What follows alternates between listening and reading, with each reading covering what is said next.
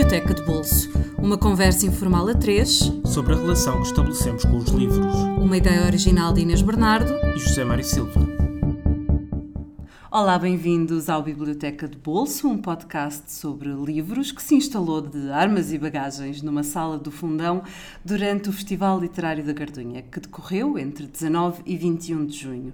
Foi lá que falámos com o convidado deste episódio, Joel Neto. Nascido em Angra do Heroísmo, em 1974, este soriano de gema e grande sportinguista, tinha de dizer isto. Estamos... Não quero mais sublinhar. Tornou-se jornalista e escritor em Lisboa, tendo regressado há alguns anos à sua Ilha Terceira, onde vive agora, na localidade de Dois Caminhos, Terra Chã. Sobre a experiência deste regresso às raízes, escreveu uma espécie de diário no livro A Vida no Campo, editado pela Marcador em 2016. No campo da ficção, publicou três romances: O Terceiro Cervo, Os Sítios Sem Resposta e Arquipélago, além de um livro de contos intitulado O Citroën, que escrevia novelas mexicanas. Olá, Joel, muito obrigada por teres aceitado o nosso convite. Muito obrigado pelo convite.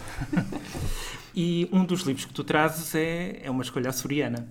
trazes um livro de um teu conterrâneo, não da mesma ilha, não é? Porque ele é, de, ele é micaelense, mas o livro do, do, do João de Melo, O uhum. Gente Feliz com Lágrimas, que foi um livro importantíssimo quando apareceu no, nos anos 80, mas que hoje está meio como que esquecido, não é?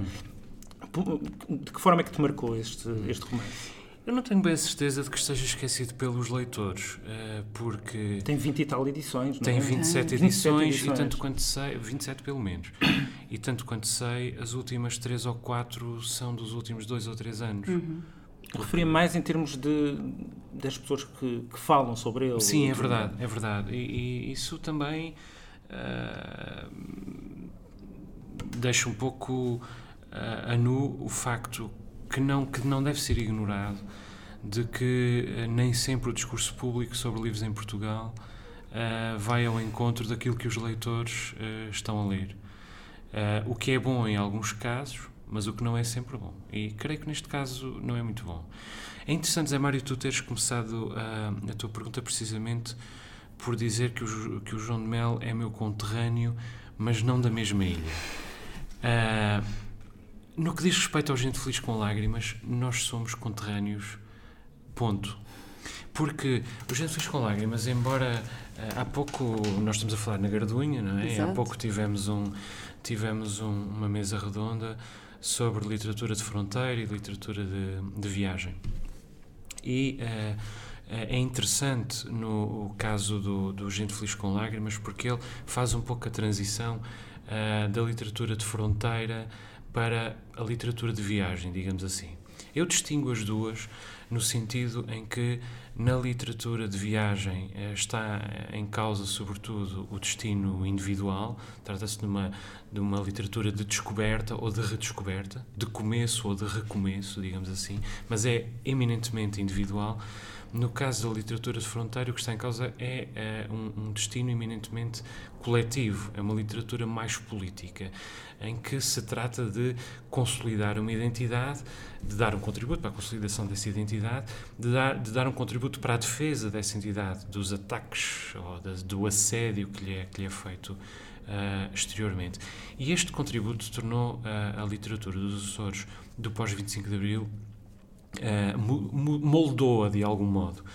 Porque quando os Açores uh, se tornaram autónomos, em 1976, não havia uh, as afinidades que hoje existem, ou pelo menos parece que existem, entre as diferentes ilhas.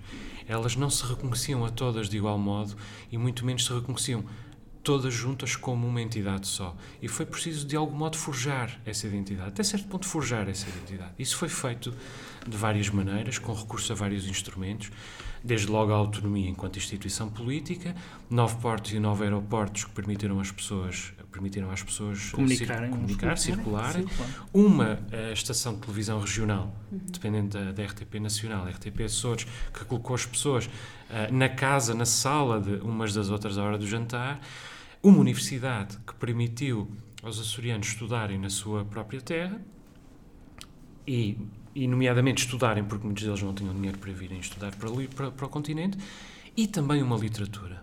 O papel da literatura, eh, à primeira vista, podia circunscrever-se a, um, a, um, a, uma elite, digamos assim, a elite de leitores, mas na verdade a literatura foi destas entidades todas aquela que fez um esforço mais evidente para definir os contornos dessa identidade, como é próprio da literatura. E o livro do O Gente Feliz com Lágrimas, isto para dizer, isto que eu vou dizer agora, O Gente Feliz com Lágrimas, digamos que é um livro de transição. A, a, a literatura açoriana do pós-autonomia faz, uh, muita dela, esse esforço de definição do que é o destino coletivo, da defesa da identidade coletiva, da defesa de, desse, desse trajeto coletivo. O Gente Feliz com Lágrimas traz já uma inflexão, mesmo na própria obra do, do João de Melo, porque está em causa ainda um destino coletivo, mas também já está em causa o destino individual um, das, das diferentes personagens. E, portanto, é talvez o primeiro momento, o primeiro momento relevante uh, na, na literatura açoriana em que nós voltamos a pensar novamente de um ponto de vista individual, em que um livro espelha esse algum apaziguamento com as conquistas que foram feitas do ponto de vista da consolidação da, da, da, da identidade e da autonomia política e volta a olhar para dentro de si. E, portanto, esses, essas duas forças estão em tensão em todos os livros, destino coletivo e individual, uhum. estão, muitas vezes, aquilo que se trata de perceber é se o player, o, o, o ator, é um uh, intérprete do destino coletivo ou é uma carta fora do baralho, ou se o seu destino individual está em consonância com o destino coletivo ou é ele próprio uma carta fora do baralho. No caso uh, uh, do João de Mel, estão em força também, estão em, em, em, jogo também estas duas forças, mas e elas estão equivalentes, estão equilibradas. Normalmente há a primazia de uma sobre a outra, mas acho que é interessante que, desse ponto de vista, é um romance total, porque é um romance que, ao mesmo tempo, olha um, para o futuro e para o passado, para o exterior e para uh, o interior. E é por isso que eu creio que ele uh, só tem um paralelo na história uh, da literatura feita nas ilhas. Eu sei que o João de Melo já disse muitas vezes publicamente que prefere, na sua obra, O Meu Mundo Não É Deste Reino, que é um tremendo livro, mas uma uh, canal. Uh, e uma mas, mas eu acho que o Mal no Canal e o Gente Feliz com Lágrimas uh, podiam ser um díptico pré e pós uh, autonomia, uh, realmente dois grandes exercícios sobre o que é o que é o que são os Açores, o que é que é a identidade de, dos Açores. E tu que te sentes também herdeiro desta desta literatura e que tentas também lutar por isso, Tu lembras-te do impacto da primeira vez que leste o Gente Feliz com Lágrimas? Lembras-te desse momento, de que idade é que tinhas, uh, do impacto que teve em ti? Foi muito interessante porque eu li o Gente Feliz com Lágrimas em Lisboa e foi talvez o, o primeiro. Uh, sim, não foi talvez, foi a primeira vez que eu, estando em Lisboa, uh, me confrontei de repente com a minha própria identidade açoriana com a urgência de preservá-la. Hoje penso que é mais ou menos consensual que eu faça esse esforço de preservação e, e, e, filo por, por, porque me investi dessa necessidade, mas também porque uh, não conseguiria não fazê-lo, preciso de fazê-lo. Uh, e uh, li o Gente Feliz com Lágrimas no primeiro ano de faculdade. Uh, curiosamente, aconselho da minha então namorada, e que foi a minha primeira mulher. Porque eu ofereci-lhe o livro como um açoriano oferece uma coisa da sua terra, mas eu não tinha lido o livro. E a certa altura na nossa relação começaram a, a entrar elementos sobre a minha própria, própria, identidade que eu nunca tinha vertido. Uhum. Uh, como se aquela rapariga, jovem mulher, uh, me conhecesse para além de um ponto uh, que eu julgava ter sob controle. E, e ela tinha estava a conhecer-me através uh, daquele livro, o que é uh, provavelmente a melhor coisa que se pode dizer sobre um livro. Exatamente, é que eu estava a pensar. E, e foi, e, e eu naturalmente uh, fui ler o livro e foi quase uma, uma epifania. E, e, também te percebeste a ti mesmo melhor através do livro. Sim, creio que isso acontece com todos os livros que nos marcam, mais ou menos, não é? Uh, e este marcou-me muito e, portanto, percebi-me Mas muito melhor. nesse lado, de, de, na questão da identidade? Na identidade, em particular, por causa, eh, em, eh, na questão da identidade, porque o João de Melo tinha feito um, um percurso não tão diferente assim do meu. Uh, o João de Melo veio para Lisboa aos 11 anos uh, para um seminário católico. Eu vim para Lisboa aos 18 e era protestante. Mas entretanto, ambos tínhamos perdido a fé. Uh, ambos éramos pobres, de famílias bastante modestas, embora naturalmente eu tenha menos uh, 25 anos do que ele, e portanto é uma geração, exatamente. Sim. É outro é? tipo de pobreza. É, é? outro tipo de pobreza, uhum. claro. Uh, mas tínhamos muitos pontos em comum. Vinhamos de, de, de origens eminentemente rurais. Eu não tinha lidado com a avareza que ele identifica como a miséria humana suprema. Uh, mas tinha lidado com alguma, com alguma privação. Tinha uma coisa que era o facto de ser protestante transformava-me numa ilha dentro de uma ilha, ou seja, uh, não tinha esse diálogo com uh, que, que ele tinha podido ter. O vizinho dele estava na mesma condição que ele. Eu não tinha isso. O meu vizinho não estava na mesma condição que ele. Eu tinha mais uma fronteira ainda a, a, a, a atravessar. Mas ainda assim, apesar das diferenças, o João tinha empreendido numa viagem não tão diferente assim da minha. Um, e, e, e mostrou-me aquilo que os grandes livros nos mostram sempre, a maior ou em menor grau, que é tu não estás sozinho no mundo. E, e isso foi, um, foi muito comovente. Eu não nasci numa casa de livros. Uh, nós tínhamos, a minha família não tinha muitos livros, nem tinha hábitos de leitura, a não ser um livro típico nas famílias protestantes, que era a Bíblia Sagrada. E a Bíblia Sagrada foi, foi extremamente importante na minha formação, mesmo depois de me ter tornado ateu, continua a ser muito, muito importante na minha formação, ainda hoje é muito importante na minha. Eu creio que sou um ateu com uma dimensão humanista e, e, e, e faço remeter esse humanismo passo autoelogio à, à, à, Bíblia Sagrada e à minha formação cristã. Um, mas o primeiro livro que eu comprei com o meu próprio dinheiro foi. Uh, o primeiro livro, talvez o primeiro livro adulto que eu li e comprado com o meu próprio dinheiro, o meu primeiro momento de, uh, de, de, procura de um livro e, e de, de, transporte desse livro para casa, para a minha mesa de cabeceira, como um objeto que é meu e que, e que vai dar início a alguma coisa, a, uma, a, um, a, um, a um pouco de formação, digamos, a uma formação uh, foi um livro do, do Daniel uh, de Sá chamado um, um Deus à beira da loucura. Era uma novela que ele, entretanto, uh, desenvolveu como romances e com o título E Deus Teve Medo de Ser Homem. Já aí estava o impulso, alguma subversão, provavelmente, na escolha desse livro, o impulso de compreender a fé. Aliás, os três livros que eu trago hoje têm todos, Curioso, elemento, é. têm todos este elemento da fé, por, por só reparei nisso Agora, hoje de manhã, já depois de ter sugerido os livros. Se calhar não foi por acaso. Não foi por acaso, não foi por é? acaso seguramente. Um, agora, uh, e depois li alguns livros açorianos, li, é evidente, livros de outras, de outras latitudes, comecei a ganhar alguma mundividência também através dos livros, ainda antes de ir para a faculdade, mas e tinha, já tinha empreendido o caminho em direção à nossa identidade comum quando vivia nos Açores, já tinha empreendido o caminho em direção às outras identidades através dos livros, mas não tinha empreendido o caminho de regresso e foi o meu primeiro regresso. E hoje uh, o tema do regresso tem sido o tema de todos os meus livros, portanto eu creio que posso dizer que, que este livro é absolutamente central na minha na minha formação, na, na, minha vida. Na tua vida. E passando já para o, para o segundo, uh, que também é uma escolha, eu diria, açoriana, no sentido que é sobre uma grande baleia. e, e, tem no, personagens açorianas. E tem personagens açorianas. Mas o, o Moby Dick, que foi trazido por um dos convidados há relativamente pouco tempo, mas que é um livro que nós presumimos que mais gente vai trazer, mas que faz todo o sentido que um açoriano traga. uh, o Moby Dick, estavas a falar da, da tua mundividência através dos livros. Quando, quando, é que a Moby Dick entrou na tua. Bem na mais tua tarde. Vida? Bem mais tarde. Embora eu me tenha tenha tomado consciência da, da sua existência. Li-o já passados alguns anos, já vivi em Lisboa, não sei, 4 ou 5 anos. E é um livro que eu, entretanto, reli, um, desde logo, porque o Moby Dick é o livro. Não sei se alguma vez li um livro que tão evidentemente uh, me fizesse no final colocar a questão: mas que raio é que isto quer dizer?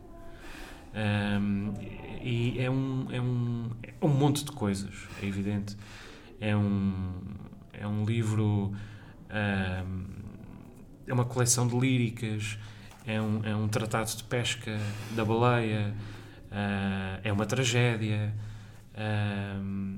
E, e, e, é uma alegoria sobre o bem e o mal. E tudo isto junto é também um tratado sobre a ambiguidade, porque realmente é muito difícil dizer, de, de, determinar sobre o que é que Moby Dick é. E eu creio que não existe literatura se não existirem uh, se não existir a possibilidade de o mesmo texto ter várias interpretações. Uh, e nenhum, não há nenhum, nenhum romance que, uh, para mim, tenha uh, levado tão longe esta, este jogo de ambiguidades como, como o Moby Dick. É, uma é, um, é quase um romance absoluto. É? é? um Sim. romance absoluto. Uh, é um romance barroco. no entanto, o gênio barroco de Melville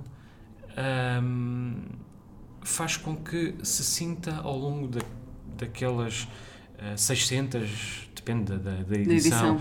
600, 700 páginas, que não está ali uma única página a mais.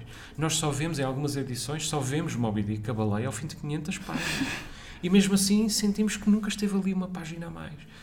E isso é qualquer coisa uh, de extraordinário.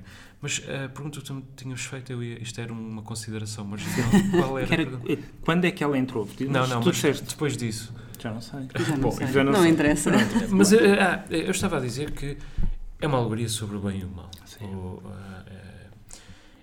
é, é, um é um livro sobre o bem e o mal, um exercício sobre o mal. Mas onde é que está o bem e onde é que está o mal? Quem é que é verdadeiramente o vilão da história? É uh, a baleia assassina ou é o, o caçador vingativo? Agora podemos colocar a questão de outro modo, porque quando nós fazemos uma adversativa, a segunda, o segundo elemento da adversativa ganha sempre preponderância. Portanto, eu pergunto ao contrário: quem é o, o, vilão da história? É o caçador vingativo ou é o monstro uh, assassino? São os dois maus? Sim, mas são também os dois bons, de algum modo. A baleia é láctea, monstruosa, mas colossal e ao mesmo tempo vulnerável. Não há nada mais comovente do que um colosso vulnerável. A dimensão tem importância. E depois, no entanto, este colosso não tem olhos, nem nariz, nem boca, não tem expressão. É apenas uma massa branca e imensa, um continente que passa por nós e nos abalroa. Agora, do lado de, de, de, de Ahab. Uh, eu, eu, digo em inglês porque em inglês é porque em português é muito difícil de dizer. Parece que estamos a rir. uh, e, a, e, a, personagem não, não é muito risonha. Não é muito risonha, não. Mas este homem que é um homicida e que arrasta uma série de homens para, para, para a morte, ele é também vítima de um sortilégio, de um, de um feitiço que, que lhe foi lançado. Uh, ele é também um instrumento da, da, do bem ou do mal na luta contra o bem ou contra o mal. E, portanto, todo esse jogo de ambiguidades uh, é qualquer coisa de, de profundamente inquietante. Sendo que, ao mesmo tempo, e numa segunda linha, uh, Moby Dick não deixa de ser um livro de aventuras. Não é um livro de aventuras como com, uh, com a eficácia de um Salgari ou de um, de um Júlio Verne. Não é puramente um livro de aventuras, mas é ainda assim um livro que, em que a intriga de aventuras nos embala ao longo de todas aquelas páginas. E, portanto, é muito, muito difícil, uh, depois de vencer talvez a página 50 ou 60, que é provavelmente onde toda a gente para, que é no momento em que entra em jogo alguma, algum, mais, um pouco mais de inquietação filosófica, muita gente para. Uh, mas vencida essa página é muito difícil não uh, é, é, muito difícil escolher três livros pois, claro como dois literatos como vocês são sabem né? mas, uh, mas este era um bocado inevitável se calhar para mim era um Sim. pouco inevitável e será seguramente inevitável para muita gente. Eu sei que ainda sou uma outra pessoa que escolheu este livro, mas se calhar agora vou escolher todos este livro. A outra pessoa foi o João Tordo, não é? Foi, João Tordo, Não deixa foi. de ser interessante. Porque com quem estiveste agora numa das estive, mesas. Mas além disso, sinto, sinto, sinto alguma afinidade uh, com, com o João Tordo, alguma afinidade temática e alguma afinidade melódica com, com o João Tordo, embora tenhamos uh, obras Estilos muito diferentes. distintas e, estilos diferentes e, e percursos de Uhum. vida diferentes. e- mas sinto alguma afinidade até pessoal por eles. Temos muita, E agora cada vez mais, não é? Sabendo Sim. que ele escolheu também Moby Dick, É verdade. podes sair daqui e dizer Acho que sim. João. Sim, acho, que- acho que os livros que, que nos os livros centrais na nossa vida criam entre nós pequenas irmandades. é? Claro, claro que sim. O terceiro livro, eh, sendo que tu tiveste uma formação cristã, mas protestante, é de um católico. É de um católico. católico. O Graham Greene, o The End of the Affair, que em português O fim é da O Fim aventura. da Aventura. Aventura aqui no sentido de romance Exato. amoroso, não é? Hum. Hum, porquê o- este em concreto? Bom, tu, desde se logo- calhar querias escolher o Graham Greene. Ah, não. não, é Não, este eu, livro por em acaso estive em particular. dúvida entre o Graham Greene e o, e o Somerset Maugham, o Fio da Navalha, em que também está em causa a fé de algum modo, mas, ah, digamos, outra relação. Agora, Graham Greene, ah, este, O Fim da Aventura, é um livro que não é sobre um triângulo amoroso, é sobre um quadrado amoroso, em que um vértice é ahm, muito mais poderoso do que os outros dois. Esse vértice é Deus. E, e esse, essa injustiça, esse desequilíbrio, esse jogo sujo, ahm, o jogo sujo desse, desse quadrado interessa muito, porque este exercício, este livro faz parte da, da sequência, creio que é uma tetralogia. Posso estar, eh, posso estar eh, agora errado, mas creio que são quatro livros do Graham Greene sobre, sobre a fé. E, e sendo um livro de um Glória é um católico, Deus, não é? O Poder e Glória. Sendo um livro de um católico sobre a fé, é também um livro de um católico que, de algum modo, procura o ateísmo como solução para os labirintos da sua fé, mas se rende à evidência da existência de Deus. No entanto, é um Deus em quem é impossível não acreditar, mas de quem, ao mesmo tempo, é impossível gostar. E esta, esta a multiplicidade de, de emoções, de sentimentos que a, que, a, que a entidade de Deus provoca ahm, em Bendrix, em Maurice Bendrix, mas em, mas em Graham Greene, ah, é muito interessante. E é, e ela é, é evidentemente em Graham Greene porque ah, é sabido que este livro é inspirado numa, num episódio ah, da história de, de pessoal de Graham Greene. Ele também teve uma amante, ahm, enfim, não sei se teve mais alguma, mas teve uma amante em particular ahm, que perdeu quando a sua, a sua casa, a casa onde vivia, foi ah, bombardeada ah, durante o, o Blitz de Londres. Este livro tem uma outra, uma outra característica absolutamente excepcional.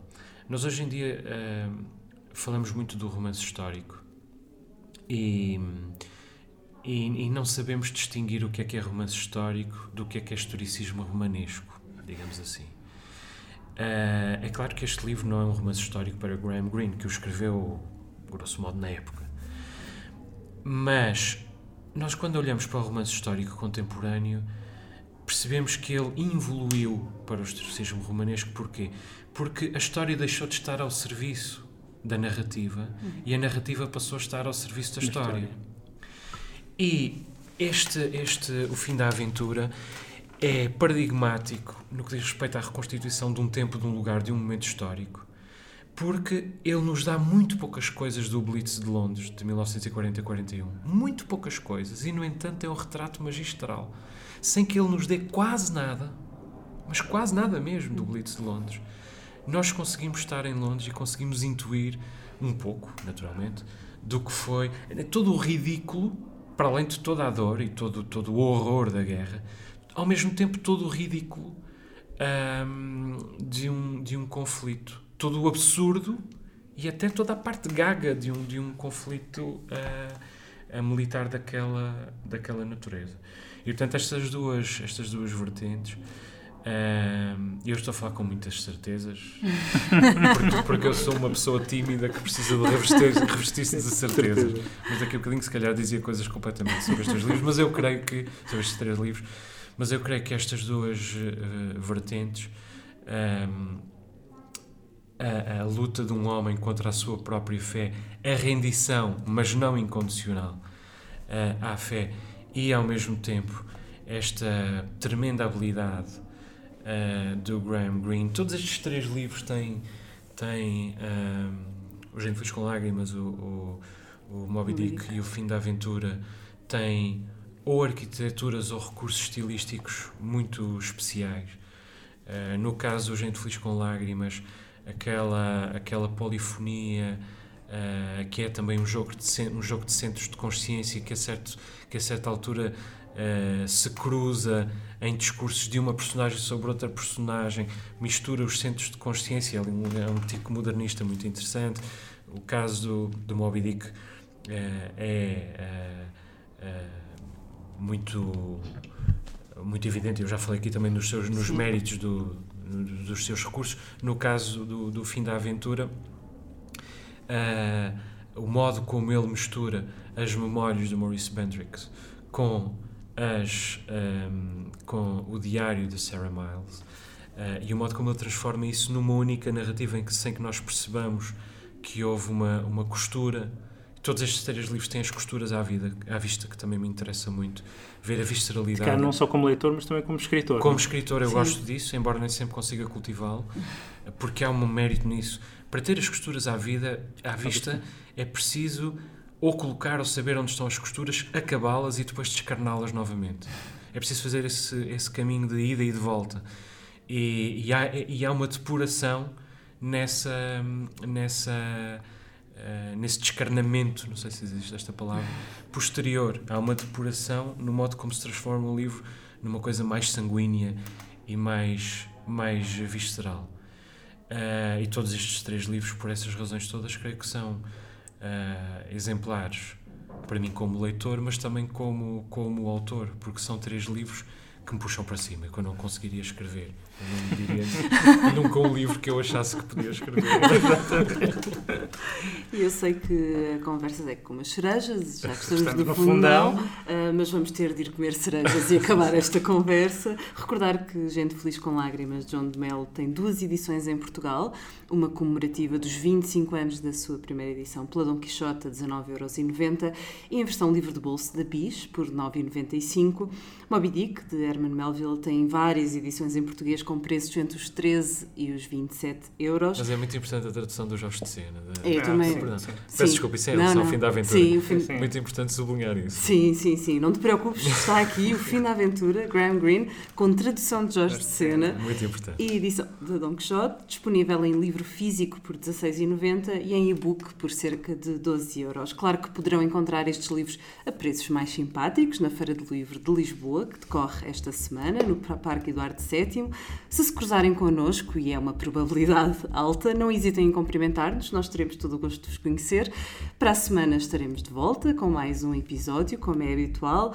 Até lá sigam-nos nas nossas redes sociais, em facebook.com.br Biblioteca de Bolso e ouçam-nos através do SoundCloud, do iTunes, por subscrição RSS e na rádio online Rádio Lisboa. João, muito obrigada por teres vindo. Muito obrigado. Muito obrigado pelo convite. E para quem nos ouve, até para a semana com um novo convidado. Até para a semana.